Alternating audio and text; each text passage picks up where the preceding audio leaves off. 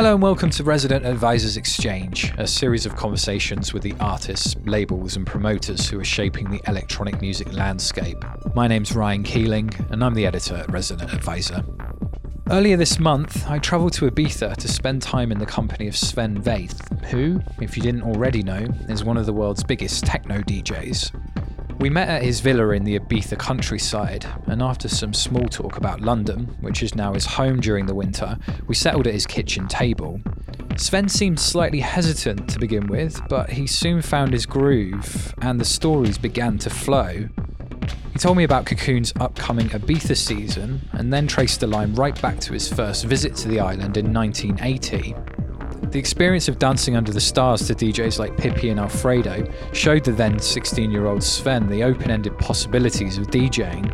Back in his hometown of Frankfurt, he established a career that saw him become a respected DJ, open a highly influential club called The Omen, and gain international fame as the lead singer of a pop band. Sven spoke openly about the ups and downs that eventually led him to setting up Cocoon in 1999 the brand came to incorporate a booking agency, a record label, and most significantly, a party at Amnesia in Ibiza that changed the face of clubbing on the island. It introduced the scene to new underground sounds, and with Sven as its charismatic leader, Cocoon established the after party culture that's still rampant in Ibiza to this day. My main takeaway from the conversation, though, was Sven's enthusiasm. Even as he approaches his 50th birthday, he still brings a sense of childlike adventure to everything he does.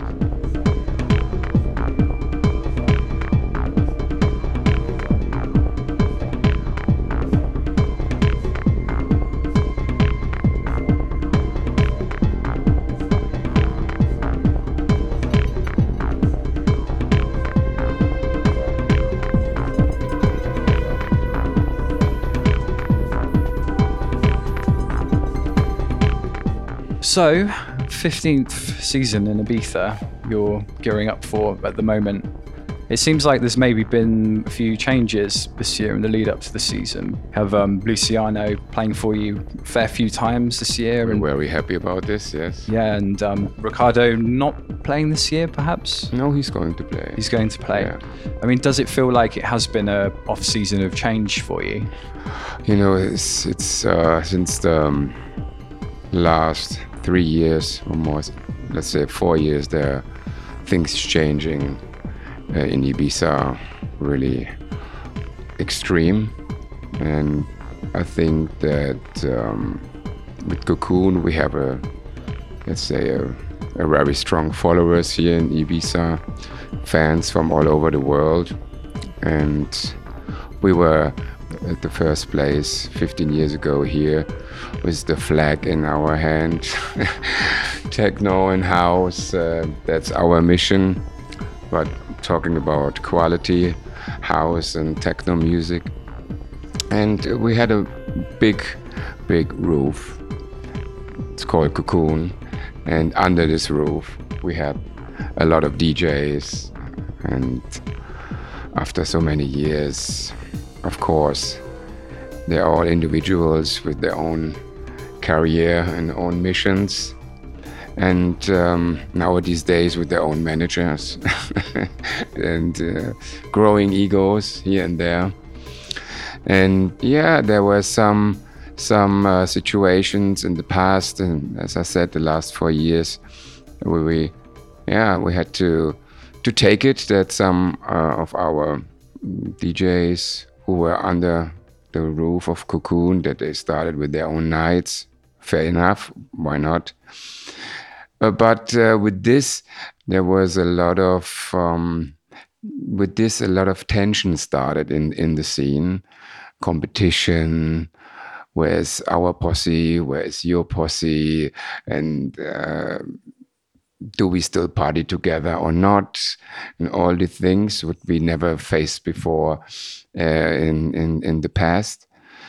And yeah, so we had to somehow manage this situation for us to say goodbye to uh, our friends and colleagues, to Richie and to, to Marco and uh, Luciano started. He was the first. We're happy he's coming back now. so and then and then all these hypes and um, new managements who wanted to push more. The artists everyone wanted to have his own night in ibiza. All this created a lot of tension in the scene. But as i can see it now after these four years and the last two years were a little bit tougher. And i think that we are facing now a, a very relaxed 15 season for us. Everything is on the table everything is clear and um, yeah so i think also each of, of the artists made his own experience now on the island. It's not easy like a finger snap and you can make your own night and it's going to run from the first second on and you're going to be successful and so on yeah was there perhaps a sense last year that the people were spread quite thinly across the island? So obviously, if you've got um, more nights than ever before, with more resident DJ-led nights than ever before, was it maybe a, a case that it got to something of a tipping point last year? Yeah, it's also, uh, as you said, is the the party people suddenly they had so many possibilities and options, and suddenly. Uh, free tickets and guest lists, huge, huge guest lists. Yeah, and then you can you could feel the the competition is going on. Yeah, but uh, for us it was uh, somehow very interesting because we lost some people, but we had a better party on the dance floor. The quality of the party was for us and of course for the party people was much better. Everyone came to us and said wow that was a proper season especially on the dance floor. People had more space or? More space and, and more let's say more ordering a drink and going to the toilet. The simple things simple ways were uh, uh, much easier. Yeah. after 15 years you're obviously still enjoying it because I assume you wouldn't be doing it otherwise. But do you enjoy it these days in maybe a different way than you did to begin with? Yeah, well, we have a I have an excellent team, and we are somehow proved our machine is is is, is working uh, properly, and um, I'm proud that we still work with the same people together. Some since the beginning, working with us, and we have a very strong followers and people can trust us you know? It's we're always good for a surprise. And people know we are taking care of good music sound visuals a nice decoration. And of course again we're going to do it for the 15th uh, season we are even more motivated for for this one and uh, yes i mean i see it uh, today after the last three years more um, relaxed i would say yeah. yeah i mean in terms of your personal buzz and your personal enjoyment does it feel how it did 15 years ago um, different. Yeah. Yeah, different. I mean, 15 years ago, I was really alone here. Okay, yeah. Uh, you know, I was really fighting. I invested all my money I had, you know, and I was like, I don't, I don't care. I just want to do it because I love Ibiza. And I see myself so much connected with this island. And I always thought that our music is made for this island. It is perfect for this island yeah, here we go.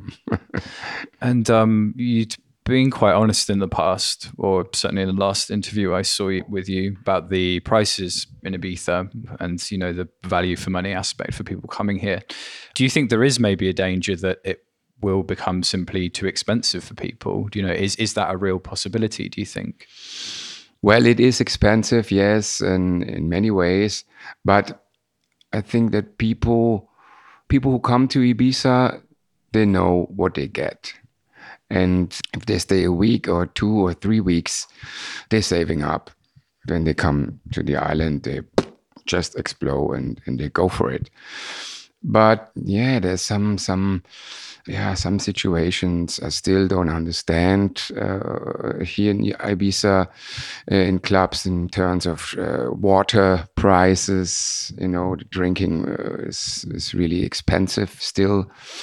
Oh, we had so much discussions with club owners and promoters, and what can we do? What can we change? But it's it's like it's It's a nightmare. Oh, so those type of conversations do take place. Yeah.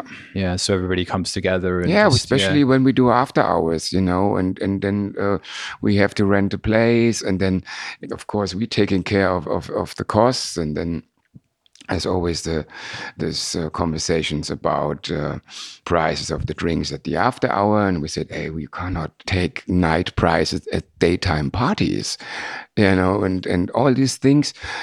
People don't know, but we discuss things like this in the back, yeah. Yeah, I mean, I guess it's tough because it's something that would have to be done collectively. Almost everybody would need to be on the same page, so to speak. Yeah, yeah, but uh, beach club owners, club owners, promoters, they have their own vision, you know, Yeah. running places and nights and daytime parties. Yeah. To kind of reflect on when you first came to the island when you were 16, is that right? Yeah, that's right. It must have felt very, very different back then. yeah. I wonder just to kind of set the scene for us, if you could kind of um, summarize how you found the spirit when you first arrived in Ibiza. It was uh, completely new for me, coming from Germany to, uh, let's say, kind of a tropical island where people were smoking and dancing on the street, and uh, this hippie feeling was everywhere present on the streets, on the beach, in the clubs. The clubs were open air. Amnesia, Ku, Pacha, Glory's. I remember these clubs. I was lucky. I was 16 and they, they let me in. You know, I was like at the door, please, come on, look at me, on, please. Begging, basically. yes. But um, the spirit, in especially in the morning times in these clubs, was just magic for me. yeah. I was crying on the dance floor because I was never, I had no idea that something like this exists. Yeah. Uh, Alfredo was playing his uh, kind of trippy African percussion sounds mixed with Pink Floyd and Italo disco and reggae, and I was just blown away. Mm. Was this the vibe among all of the the prominent DJs at this time? Was everybody doing such a kind of free spirited mix of yes, things? yes, yeah, completely eclectic mixes the whole night. Yeah, Had you heard anything like that at that stage in your life? No. No. I mean, I was sixteen. Yeah, sure. Never before. Were you quite a hardcore music fan already at this time? Um, not hardcore. I was too young. Um, um, records uh, were quite expensive. I was listening to radio. You know that my parents had a club at this this time, and I was listening to Seven Inches a lot, disco, pop music, a lot of Philly sound, and there was the time when Michael Jackson and Diana Ross and and Delegation, all these disco bands came up. Chic. uh, Yeah. it's so funny that uh, So the mainstream. sound of Chic is back here on the on the island. I was not a hardcore uh, music fan, but I, I loved uh, the new music. Yeah. I mean, would it be a fair thing to say that it was here that you maybe decided that you wanted to be a DJ? I mean, was it that important for you? I really never thought about it before, even though we had a club, my parents, because I thought, I knew that if I would ask my father, he would say, no way. But when I came back from Ibiza and I told my mother all what I experienced, and she was, she saw that my sparkling eyes and, and I was really so flashed and, and touched. She was asking me if I want to become a DJ. Wow. What was the nature of the club that your parents owned? What what type of It venue? was called Queen's Pub. It was an English pub with a little dance floor okay. built by my father. He, he, he built the whole club by himself. They played from rock and roll, pop music, and uh, yeah, a bit of modern dance music. Okay. So you ended up playing there yourself. Yes. Okay. So um, I guess you would say that your first uh, residency or break was with Dorian Gray, which I guess was also Yeah, first the- with my, with my parents, and Yeah. then I started uh, in the year of 81 or 80, beginning of 82 at the Dorian Gray. Yes. Do you remember how you got the gig? Yes. I knew the DJ who was playing there, Uli Brenner, and he always watched me when I was dancing. And um, yeah, it was the time he, he came to me. He said, Hey, Sven, I'm watching you dancing all the time. You have such a good feeling for the music. Can you play? Can you DJ? I said, Of course I can. what a question. and, could you DJ at this point? And then he said, Well, why? Where did you learn how to DJ? I'm DJing here, not so far in Neu-Isenburg, in my parents' club. And then he said, Yeah, you know what? I have this thing. I'm going, I'm taking a winter break. I'm going for skiing with my family. You think you can jump in and become the uh, resident here for three weeks? I said, of course, I'm, I try my best. I will. I was 17, you know, I was not even allowed to enter this club. And then he said, okay, well, then that's the deal. You start next weekend, six o'clock in the morning till 11 o'clock. I said, from six o'clock in the morning till 11. All right, I'm there. And and this was my I, I, I, I started on um, torrents uh, turntables with no pitch control so i had to pitch them by myself my fingers and, and you know this was that was kind of work to get these tunes in in tune in in the mix. And it was a was a was an interesting time for me because I've learned a lot about mixing. Because in my parents club either they also the turntables there didn't have a pitch control. So this mixing was for me something you know I really had to learn from from zero yeah. What was your style like back then? What kind of things were you playing? I played disco classics mixed with new pop songs. And, okay. And, yeah. Did this fit with the music policy of the club? Was this kind of in line with what they were doing? In a way, yes. But I, I did my mix the way I interpreted the music I was playing was for them very fresh. They were really freaking out that I created such an atmosphere seven o'clock in the morning in this club. What were you doing to create such an atmosphere? I was, I was, I don't know. I was just uh, dancing with with with the music and and uh, playing the, the the disco tunes I really liked, mm. and and so it, and it, it really worked perfectly. I mean, did the club itself kind of take its inspiration from what was going on in New York in the 70s? Was it kind of uh, modeled after that type of. Uh, exactly. Yeah. Uh, was uh, also the same sound designer, Richard Long. He designed uh, the sound system at the Dorian Gray okay. in the end of the 70s. I see. I mean, did it feel somehow connected? I mean, I, I know there was a remove. Um, I mean, I don't know how much you guys the knew Dorian, about. The Dorian Gray was the Studio 54 of Germany in that yeah. time. Yeah. So I was playing already my 17 years old in this club, you know, which was somehow in Germany very glamorous. Mm. Yeah.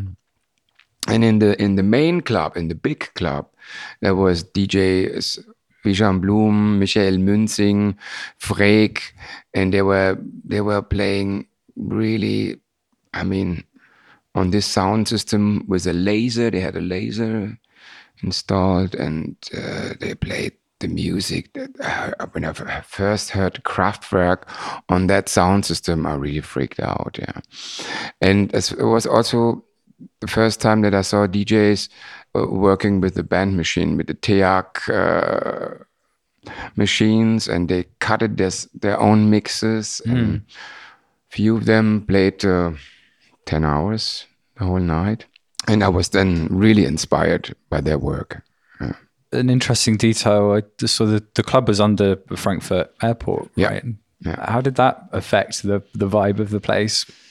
Actually, it was even more special. Okay. Because he could go there by train.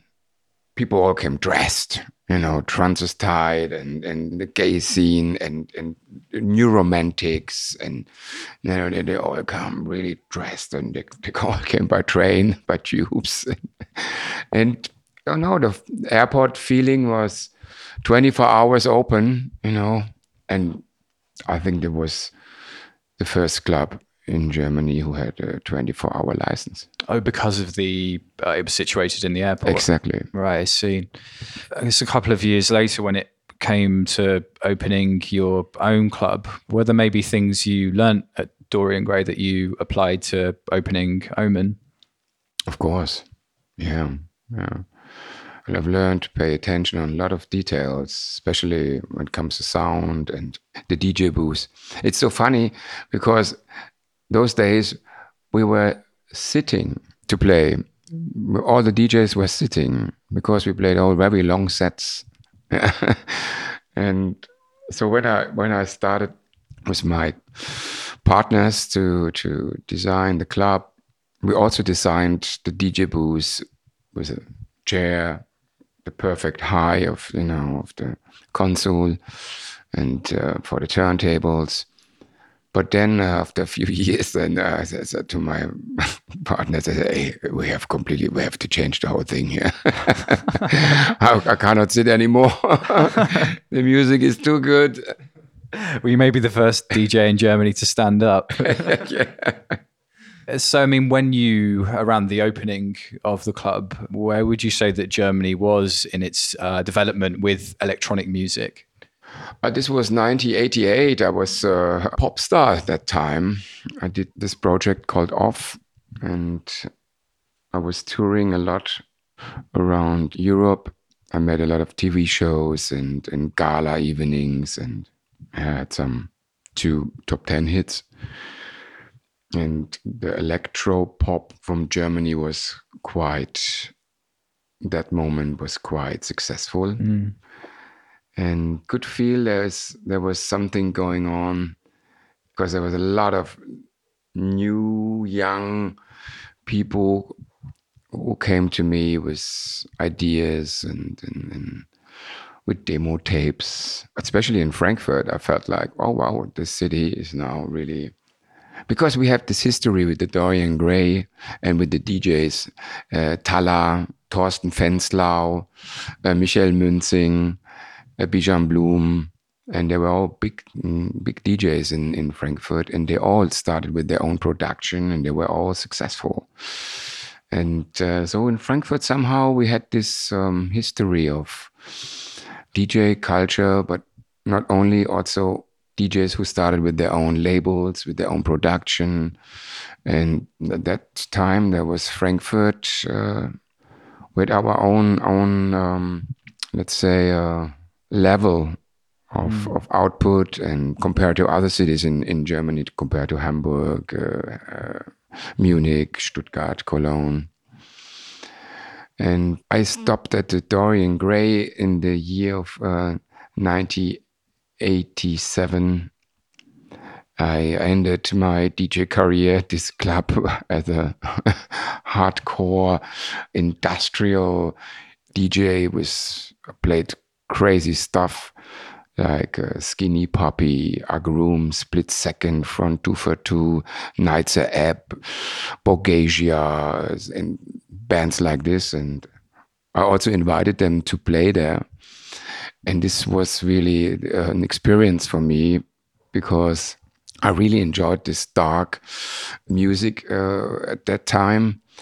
But it was so strange in the context of a glamorous club Mm. Uh, and so we turned this club into a black hole. so we had people in Doc Martens coming in the morning time to dancing pogo uh, on the dance floor at the Dorian Gray because of me. Yeah. And that was a little bit strange somehow because I missed the girls on the dance floor. Yeah. I suddenly there was one morning I said, What's going on here? What I have done to this club? I felt like, wow, probably I pushed a little, little bit too much. Yeah. And then I decided to stop working as a DJ and to rethink about my work. And then I decided to open my own club with Michael Münzing and uh, Mathias Martinsohn. And then I said to these guys, I said, hey, listen, but I'm not going to continue to play the hard stuff at the Omen Club. I want to. I want to. I had this one-way direction at the Dorian Gray. I, I see. I don't want to. I would. I don't want to do the same step again. Um, and that was that was really good for me. That I had a half a year break. I mean, when I I mixed uh, when I was playing all this industrial music, I mixed um, some Metroplex uh, records uh, in between, uh, from Liz Torres to Dance Mania, interesting house music. And when I opened the Omen Club, then I said I'm going to dedicate my night to the house music, house and techno, the new techno. Yeah, and this was uh, then uh, the end of '88, and this was a change for me and for the club scene in Frankfurt and for the club scene in Germany, because that time there was no club like a strictly techno house club, except the UFO in Berlin. And yeah, the rest is history, I would say, you know. No, of course. I mean, uh, do you feel as though Frankfurt was quick to embrace the sounds coming out of the US? yeah, because we had a we have the American base uh, in Frankfurt, I see. and we had um, American record stores. We had uh, easy access to the to the good good good vinyl, good music. I mean, in your kind of personal take on it, did this music feel like it was part of a lineage of things that had come before, or did it feel like something very, very new? The house music definitely was for me uh, very new. I mean, I was always a fan of disco, but when house music uh, became more, uh, let's say, uh, let's put it this way: when house, when I played the first house music tunes, I felt like that. This is it. I said, "That's the new. That's the new. This is this is DJ music." yeah, and and so I really I really followed. The Omen, as I said before, was the mecca of techno house music then that time in, in, in Germany. So it quite quickly got to a place where people would come to Omen to hear this music specifically. Yes, from all over Germany. DJ Hell, DJ Westbam, DJ Motte, they all came to the Omen to party. And I invited them all. I had Richie Hawtin um, with his first plus eight label night 1990. So we had a, a Warp label night 1990. We had Prodigy there. We had Underground Resistance. Uh, I invited them all. That was really, really special. But it was so extreme we didn't we, we had no air condition in this club and it was i don't know felt like it was 60 degrees and we were sweating for hours and the music was so intense and yeah it was just going stronger and stronger. Have you felt anything as intense since then? yes i, I did. I still do. But uh, the the first days they were it was so new you know so new and fresh and i could see i can uh, this was for me so so so special that the people they were all so hungry really hungry for it to just dive into the sound and and dance the night away and go just mental and crazy on the music So, did in terms of house and techno and its spread throughout Germany, is this something that kind of caught wildfire, so to speak? Did Germany very quickly catch on to what you were doing? Yes, I mean there was the you know the fall of the wall, and and this was the start of everything. The Love Parade and the half legal clubs in Berlin, and and the scene was just exploding in, uh, that time. And after the second Love Parade, we were showing the world the Germans can dance. and there was there was really like something I think there were a lot of people from the different nations were quite surprised. So, you're busting stereotypes. Do you remember roughly what the attendance was uh, like at the first Love Parade, and just you know how that was for you as an experience? I was not joining the very first Love Parade, 1989. I joined the second Love Parade. It just felt like we we have to do something for our music. Uh, and Dr. Motte ca called it Friede, uh, Freude, Eierkuchen, and which is very uh, silly and uh, uh, peace, love, and harmony. Okay, you know, right. Uh, something like this. But we had to write. We had to. We had the right to demonstrate on the Kurfürstendamm that time, which was really something really, really special on this biggest shopping street in in Berlin to do a, a love parade with people who, who loved house music and techno and screaming acid on the street and and no that was that was really uh, something special. And yeah i missed that vibe today. And there was something where it was somehow uniting the whole germany Europe, the world. People came from all over the world to, to, to, to dance a weekend with us. There was something really special. I mean, I guess um, politically, socially, it was a very unique time. I mean, a free party on, on top of it, yeah. And uh, yeah, and then year by year by year, we were getting stronger, bigger, bigger, and stronger. And I don't know, the peak was 1.3 million or 4 million people in Berlin. Yeah, it was very special. Yeah, but that was the beginning of the 90s. You know, I had, um, I had my labels, Eye Q Records, Harthouse Records, Recycle or Die. I started doing my solo projects. I started started uh, with a with an agency and was creating platforms and and and we opened an office in London. We opened an office in in in West Hollywood, in Los Angeles, and I called it Hard House and Techno Trance Music. 91, 92, 93. Suddenly, that was the sound of, uh, of the clubs. Do you recall the sort of defining motivation for beginning Eye Q? It's because with the Omen Club, I felt like I, I have to start a label to release music, what's happening mm. in our club. And as I said before, people that time they came to me, young producers, and giving me promos, Hardfloor, for instance. Then I had so much good demos I wanted to release them.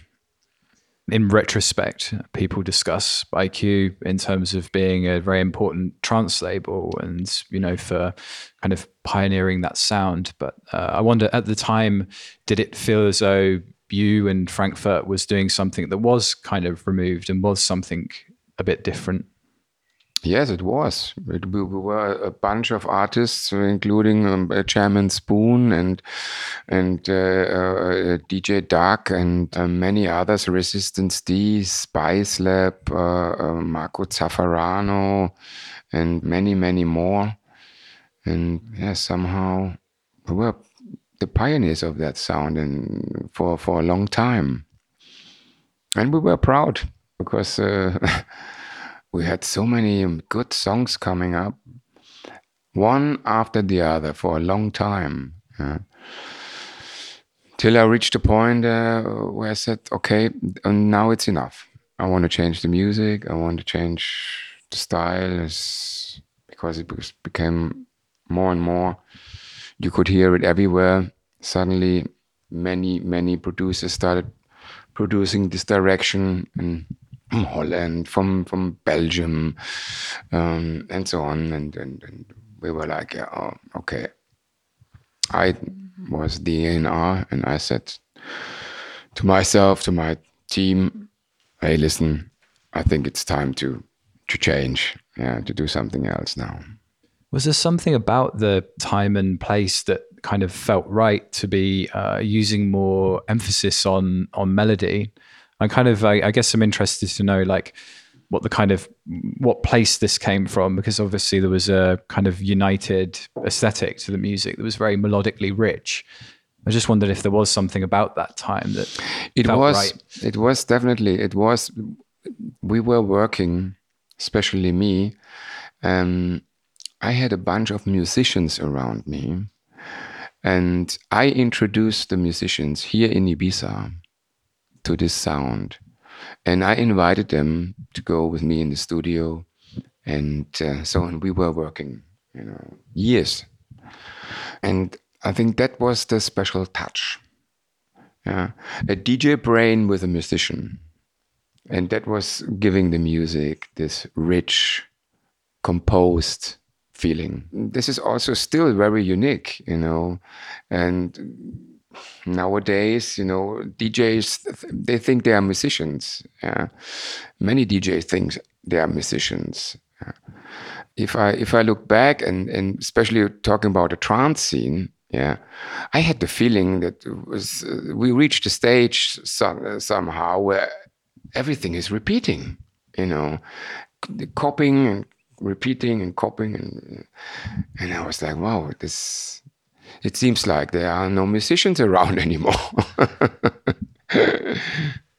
I, I, was just wondering if you recall like reaching a point when you thought, okay, it's time to move on from this thing.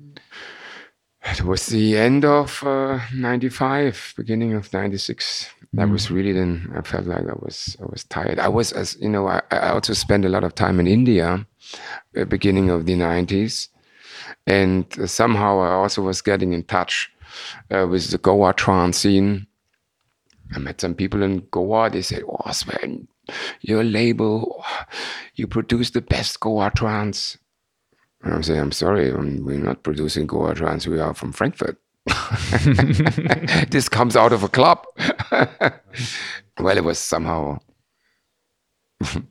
funny to see how many freaks went crazy on our music in the jungle. I enjoyed it. Yeah, were you playing those parties a lot? No, no, no, not. I, I, made my own parties uh, here and there in the jungle, 93, 94. I was the first DJ who brought his turntables into the jungle. Oh, wow. they were looking at me like, what is he doing? With the stabilizer, you know, and, and I had an Indian family, you know, they were carrying taking care about the generator and the power. And I explained him everything how it works, and it was really. I had I had a lot of fun. but the music there, it was for there was a time which was which was really it was really going on there. Uh, from '91 till till '94, I really enjoyed it. But then again, I've I felt also there the music uh, not developing the music they're standing still. Um, they all they want to party always on the same sound. I guess you were running um, Harthouse simultaneously. How would you kind of define the difference between the labels that you were running? As you said, um, Eye Q Records was more melodic, what we called trance that that time and uh, Harthouse was more techno and uh, experimental here and there. Alter Ego was on on Harthouse. Good friends of mine. I've also produced a lot with Roman Flügel and with Jörn Elling Wuttke. And uh, I think we also had with Harthouse over over 100 releases. Yeah, like we just had with Cocoon. Yeah. I mean, was the, the sound of the labels being reflected on what was being played at Omen? Were the two things very interchangeable? Yeah.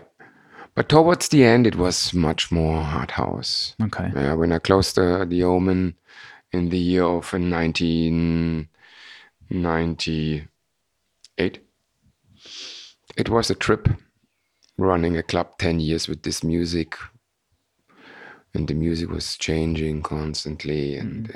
and this was I also you know uh, came back from India and said hey we have to change decoration. We now we, we need the om sign everywhere you know I was fully on yeah on the uh, spiritual tip. So you're always trying to stay one step ahead of this. Uh, you know I invited this this band from Denmark, Koxbox, uh, and and uh, some crazy, weird psychedelic musicians. Uh, yeah, it was for that time. It was all right. It felt good, you know. So, what did um, eventually lead to Omen's closure? It was because of the property. We were based in a garage, and this uh, uh, was this garage uh, house was park house we call it was sold uh, to uh, any company, and then they told us we have to leave. We have to go out, and yeah, and they were stretching it. Ah, no, you can stay another three months. And we said, oh my goodness, okay, but we have to make the bookings and, and this and that. And and they said, then they said again, ah, no, you can just stay another half a year. And then I said to myself, no, I, I cannot, I cannot. This is, this is, cannot plan the club and, and the bookings and everything, what is so necessary also for the staff. And so I decided to myself, I said, hey, I said to my partners, I'm going to close The Omen in October 1998 which was a, which, with a big boom, three days party. The police closed the street for us. It was such a funny moment uh, when they realized that we do the closing party, and then they then they came and said, "Hey, listen, how you want? How do you want to handle all the people and uh, on the street?" And and we said to them, "Yeah, what can we do?" And then they said to us, "Can we help? Should we close the, the street for you guys for 12 hours?" I said, yes, please. And they did. so cool. that was that was a, a nice experience. Yeah. And it was a sad, sad, sad uh, uh, playing the last record in your in, the club. It is no not easy. I was playing the last record and I was just running out and never came back. that was it. So newer fans of yours, maybe the people who know you for your days with Cocoon and your party in Ibiza, maybe don't realize your uh, full history as a recording artist. And you kind of mentioned earlier you had success very, very young and had some big selling records. Was fame something that you kind of felt comfortable with? Was it something that you kind of took to? Were you comfortable in the spotlight? I was really comfortable in the spotlight. I, always enjoyed performing, and it's that was for me my main motivation was always to dance. I'm a dancer, raver from my heart, and uh, still today I enjoy it so much. I just love dancing, and and uh, this is what I miss sometimes today on the dance floor. People are more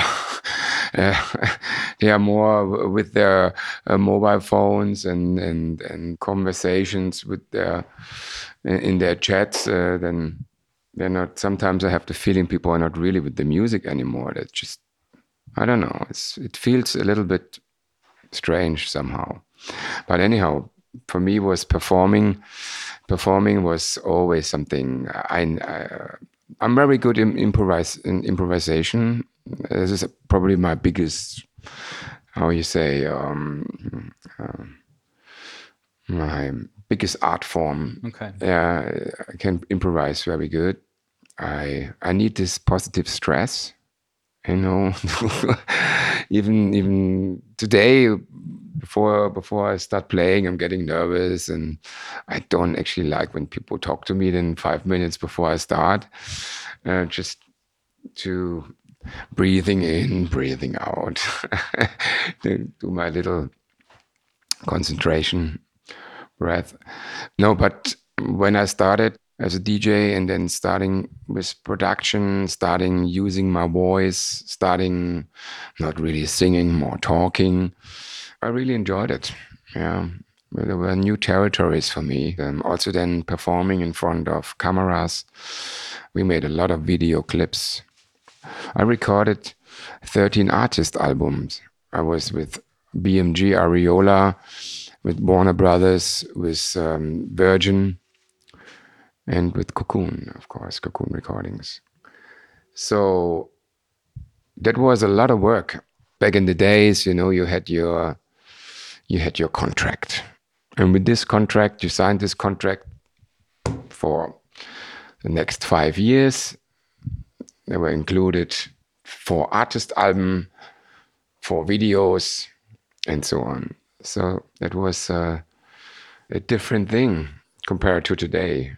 You know how easy you can make a record today, or you can release two albums on two different labels, no problem. Uh, how easy did you find it to balance these two very almost opposing worlds that you found yourself in? Where on the one hand you're pushing this very esoteric underground club music, and then on the other is the you know the commercial viability and the big record contracts. Like, is that a line that's been difficult to negotiate over More years? at the beginning, it was so new. I was not really thinking about it.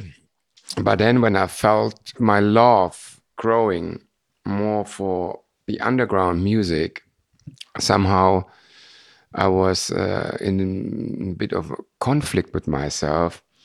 But you have to see, I was 21, 22, 23 years old. Yeah. And I was already a pop star, a DJ in the best club in Germany.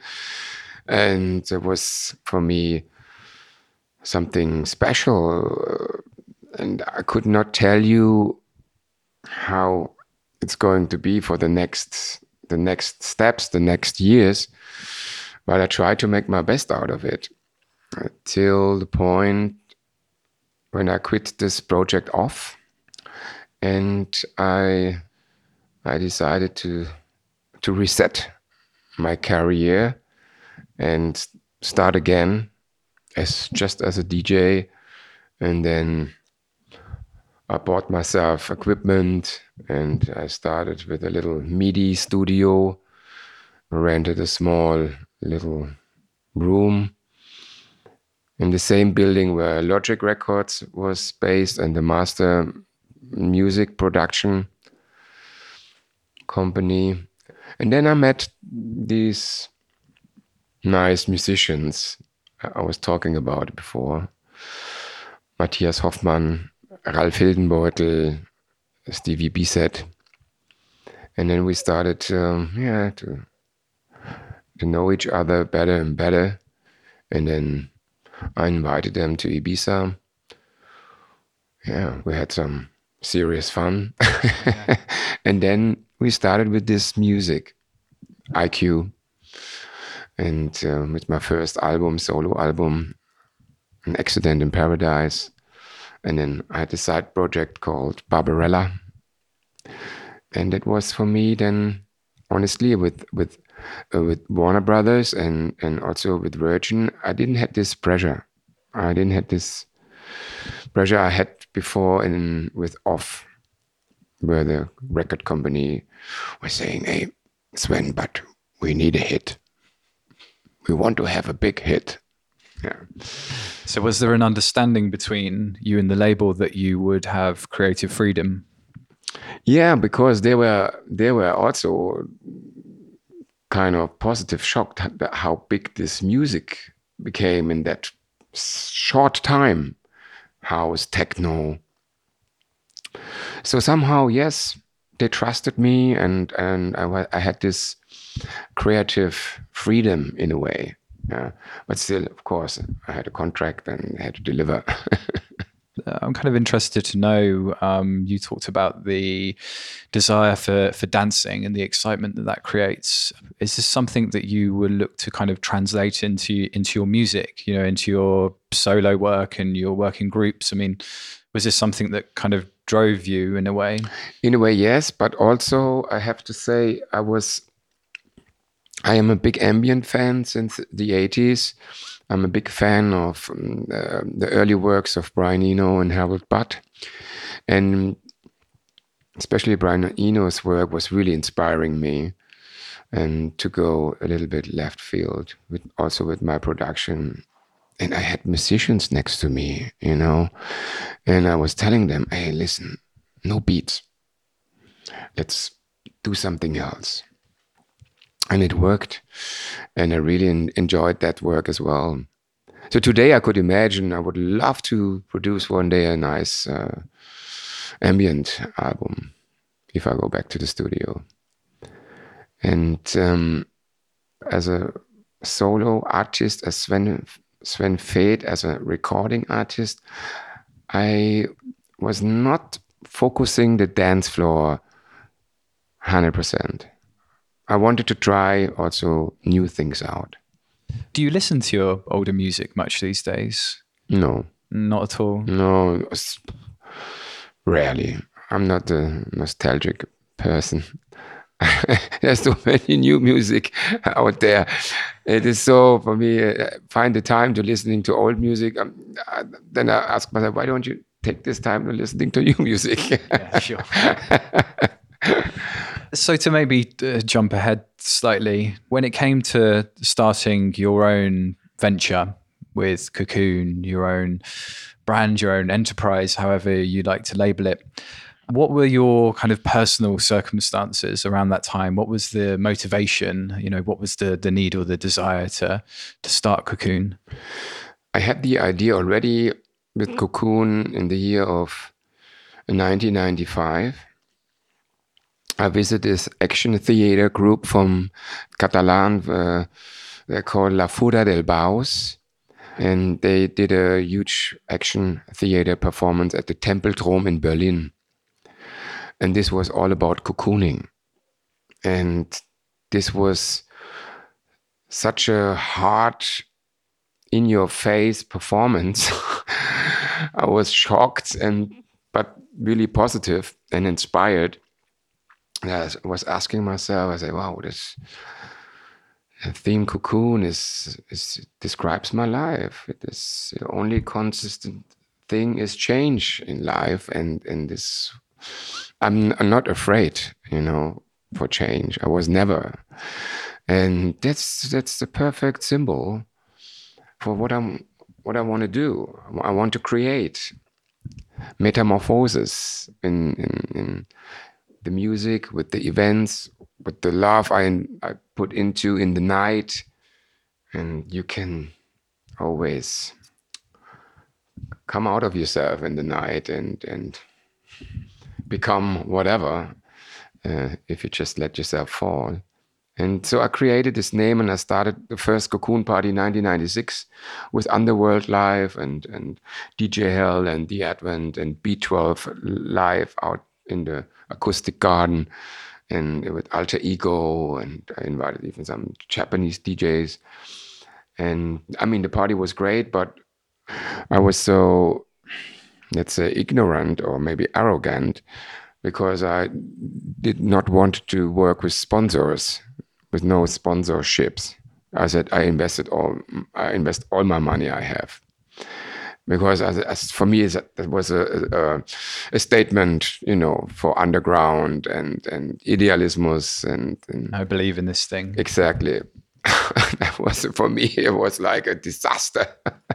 I lost everything you know, but there was a lesson for me, uh, a good lesson. I said, okay, well, it's probably not the right time for it. Why did it. it. go badly? Uh, there was uh, there was on the first of May, and uh, there was this May Day party, you know, the huge rave mm-hmm. event, and I charged a lot of money to. I had a high entrance price, and to cover all the costs and everything, and it was just uh, for the people, it was just too much but it was a good party and i was when i look back i was happy that i did it we all have to learn our lessons and we even learn more when it when it goes wrong you know when it's only you know nothing is perfect you know i've, I've learned this yeah and that's important yeah and then after after i i, I quit with the label Eye Q and Harthouse. 1997. I closed the Omen Club 1998. And then it was my very first time that I was independent. No partners, no contracts. I said, wow, that feels good. wow. Then I was asking myself, and now? well, then I had a little bit time to think about it. And then I started with Cocoon as an agency, as a booking agency. Then I started uh, like some random events in Frankfurt, and then I started 1999 with four events in Ibiza. Okay, so when you started the booking agency, did you kind of have a plan at the time for this very like 360 degree uh, Not enterprise? No. no. Uh, there was no uh, blueprint. You know, there was no no one. Sh- uh, there was just going by autodidactive uh, intuition. Yeah, sure. I was just I just felt like doing it this way, and everything, every step after, was just logically for me. I said, okay, then now we, we need this, and yeah, maybe we should start with this now, and you know, we were not in a hurry. I was alone. I had my my team around me, and that was it felt really good, and and and, still it does. It is. I was I was happy that I made all these decisions Why did you start with a booking agency? because after I closed the Omen Club, I had a bunch of artists who were my residents at the Omen. They were all from Frankfurt: Frank Lorber, Tony Rios, Anthony Rother, Johannes Heil, uh, uh, uh, Pascal Feos, uh, and uh, many others. And I was like, oh my, God, oh my goodness, I cannot leave them alone. You know, I have to take care of them somehow. Yeah, and that was the idea. So when it came to the pitch you eventually received from Amnesia to begin a house and techno party in Ibiza, did this seem like quite a radical idea? Not for the Amnesia, because I was already invited by Amnesia a few times before by the English promoter called Bugged Out. Okay, yeah. Yeah, they invited me a few times, and and uh, Amnesia, the son of the boss, uh, uh, Martis uh, Junior, he was a big fan, and he said, "Sven, do you want to your night here? Can we do something together?" And and I said to Talida, she was my booker and my, she was taking care, she was organizing everything for me. I said, come on, let's give it a try. I want it. I just want it because I have to give something. I have so much to give. I, let's let's let's give it a try. The Monday was was not open. There was a competitor was Manumission at Privilege. I mean, it was not go, no competition for us, and I think it was, I don't know, on Mondays. I think they were the only ones. Yeah, I said, okay, we start on Monday and very naive and enthusiastic. and we loved it and it was good. Yeah, we had a good time. Yeah. I mean, do you feel as though it took some time to establish the kinds of sounds that you were pushing Of on the island? Yeah. Of course. I mean, how was that process?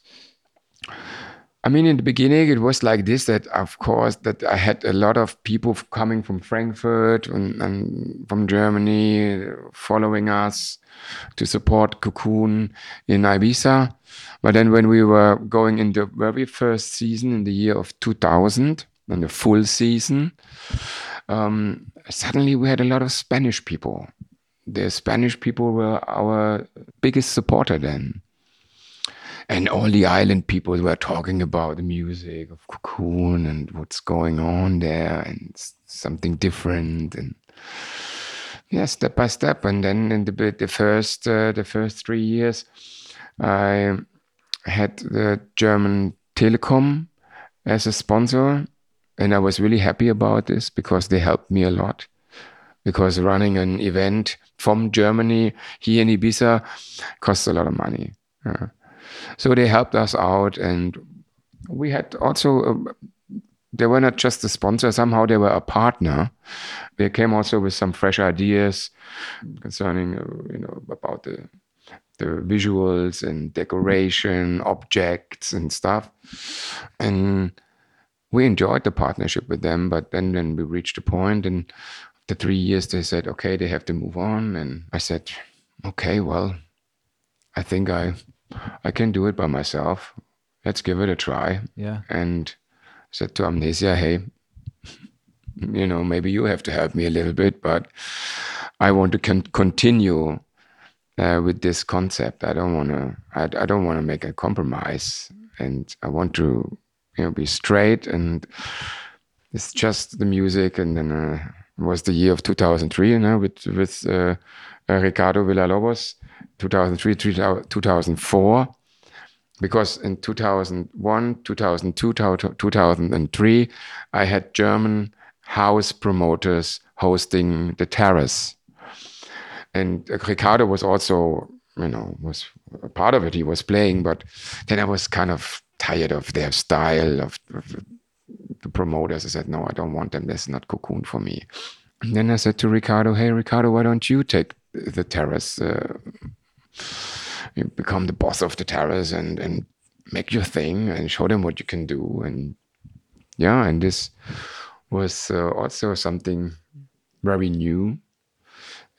Inside, I was playing the techno and, and the harder stuff. And Ricardo started his Ricardo house sound on the terrace for hours and hours. And this combination was very unique.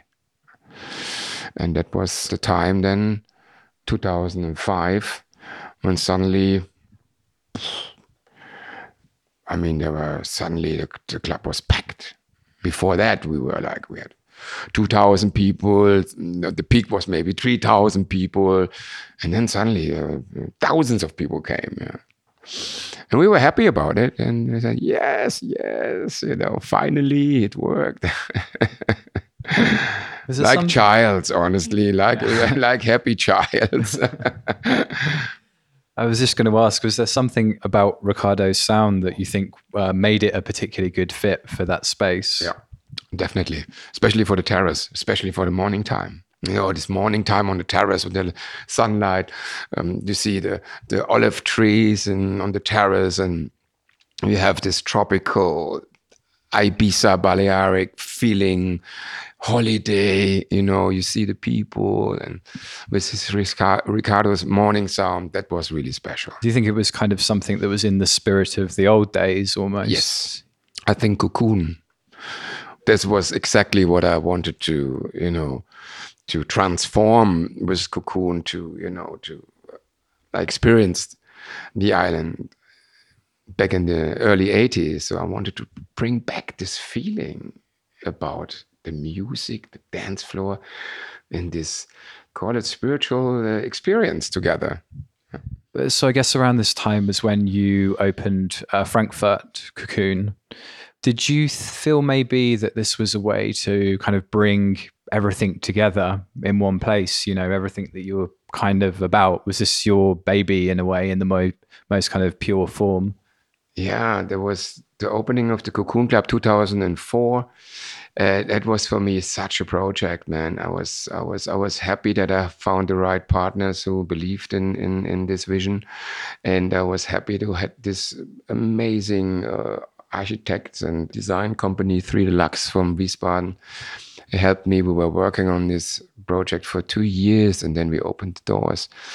That was something. I wanted to bring this clubbing and this night clubbing uh, in, into the next century uh, with this club and with with uh, with the high end of design, sound, light, food, and uh, I wanted to invite my generation again to go out, have fun. And I thought maybe they they enjoy more the the fact that they can come and having a nice dinner, a bottle of wine, and then they're just walking um, three meters, and then they're standing on the dance floor, you know. And, and this concept was quite ambitious and um, new, especially in a city like Frankfurt, in the industrial area.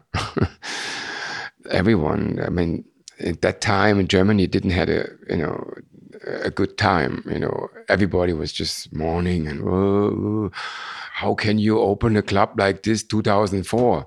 I say, well, what should I do? Should I wait till you all feel better, or what? what? I'm sorry, we were planning to do this club, and the opening is the, our opening date, you know, and and so in the beginning I had to fight, you know, also with, with some people in Frankfurt, saying, "Oh, this is a super club. This is too much. This is this." I said, "This is for you.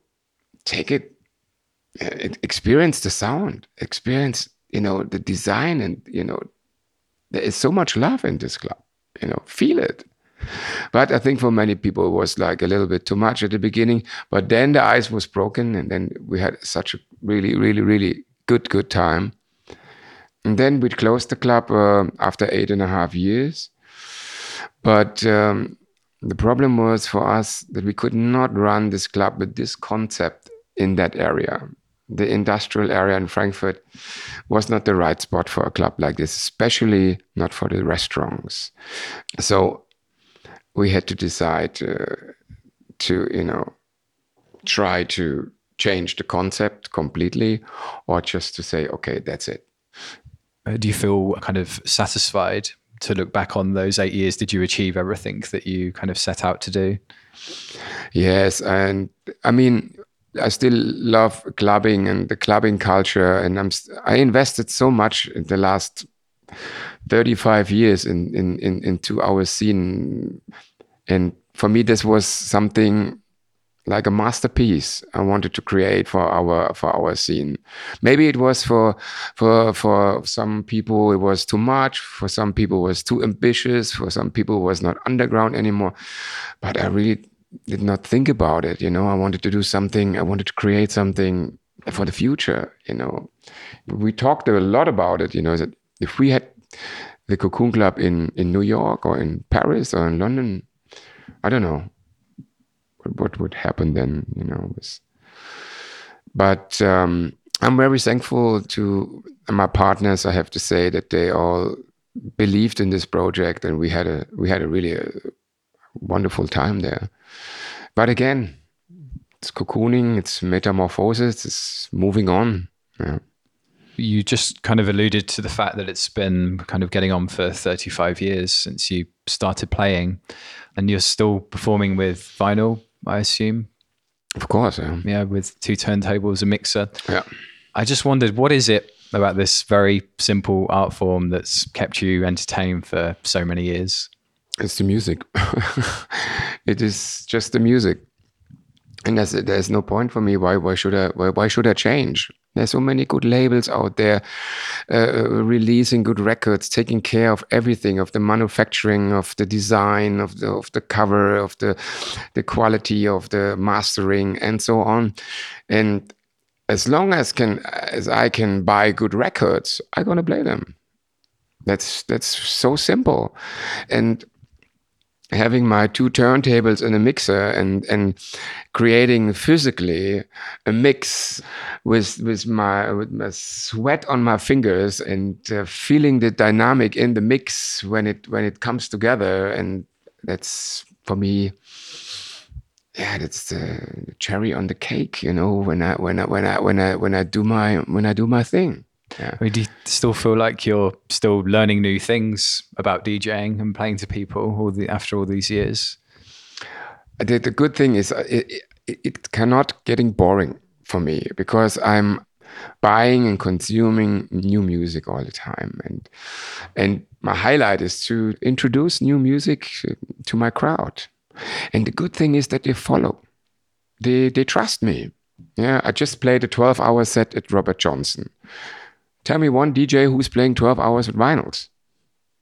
A week before, I played a 12 hour set at the Watergate. A week before, I played a 14 hour set at, uh, at uh, Crans-Montana in the mountains. Actually, were three parties in a row in, in one night. But I'm just enjoying it, you know. And yeah, the younger generation, they see me, you know, and they they look at me. I think they feel, they can feel that I love my my work and when I'm waving with my records, uh, look at this record, this is on the screen, this is purple, whatever. I'm making a show, you know, it's a part of my performance, but the quality of the music, it's on the end what counts. And uh, I can create a, a big drama in the night with the music and I can play a, a strong techno set for hours, but I can also play like a a 12 hour after hour set. Yeah. I don't I don't have I don't have these barriers. I, I can I can I have because of my experience through all these years, I can create special connections with music. I, I listening the way I listening to music is is, is quite uh, advanced in a way. I can yeah. combine sounds and grooves and atmospheres and yeah I'm celebrating my 50th birthday this year. Imagine, and I'm and I'm talking like a child. no, but honestly, I'm I'm I'm still enjoying it so much, and and and I support the labels and I support the good music. That's for me the most important. If I see the sync button DJs, you know, everyone can, with respect, everyone can play what they, but loops and effects and sync buttons, this is not my DJ world. Yeah, I see. I mean, it almost felt like, in terms of the extended sets that you were talking about, it almost felt like Cocoon uh, helped kickstart this whole after party culture here in Ibiza. Definitely. I, I mean, are, are, you someone who's always kind of not wanted the party to end? Yes. yeah, because I love it, and that's the thing, you know. Because I just, I just cannot stop. Yeah, it's okay. Sometimes it's like I ask myself as fan, come on, you know. But I still have to give something. And talking about after hour parties, we started the after hour party culture here in Ibiza. Free parties. And Johannes and I, we we know that people it's a part of cocoon our after hours. But it's not always so easy uh, to find the right location to you know deal with uh, authorities and, and that's becoming increasingly difficult I of imagine. course yeah. yes. We have to pay the fines and we say okay let's swallow that. It's okay. We pay it and this and that. But we want to we want to continue with this yeah.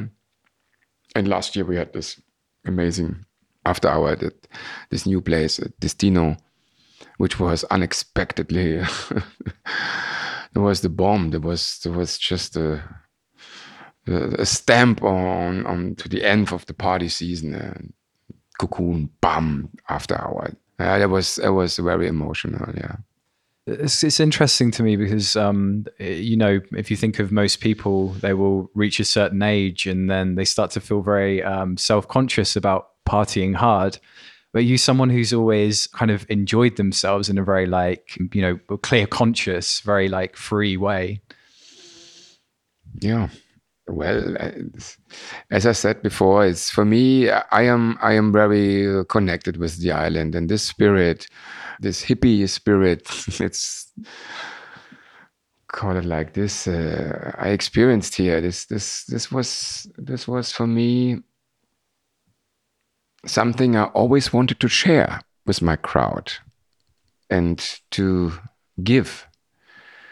And yeah, of course, they're all stepping now in my footsteps and they all want to do now after hours and this and that. And of course, you can you're all free. You can do what you want. But then you, people are asking 30 euros for for for to, for the entrance fee for an after hour. Huh? Oh no, these DJs only play on private villa after hours. Then I'm, yeah, then I'm thinking of this. They don't get it. they don't understood the the whole thing. So I guess um, over the years you've um, obviously had extremely full-on summers and all the after parties we've been talking about, but then there's been this um, counterbalance with uh, very restful and relaxing winters. Uh, why did you feel that this quite extreme model kind of worked best for you? Why was this kind of a good method?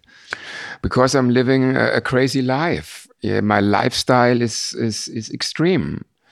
If you give so much and uh, in, in such a peak, you know, levels all the time. You need you need a, a, an oasis. You need a, a time for yourself, a, quiet time. Yeah, when it comes to you know your body, mind, and soul. And in India, as I said before, I lived in India. I had a house there uh, down south in Goa, and yeah, I was introduced, I was introduced to the Ayurvedic life philosophy of Indians. And, and I started with this 17 years ago. And I found that this is matching perfect my lifestyle if I take like a, a three months, four months a year, no alcohol, no meat, I'm a, a tempura vegetarian. I'm a tempura alcoholic. You know, uh, my life is so extreme that, I, in a way, it's it is um, it is worthy to find out your your perfect uh, balance, which is the hardest job in your life. I think finding your right balance.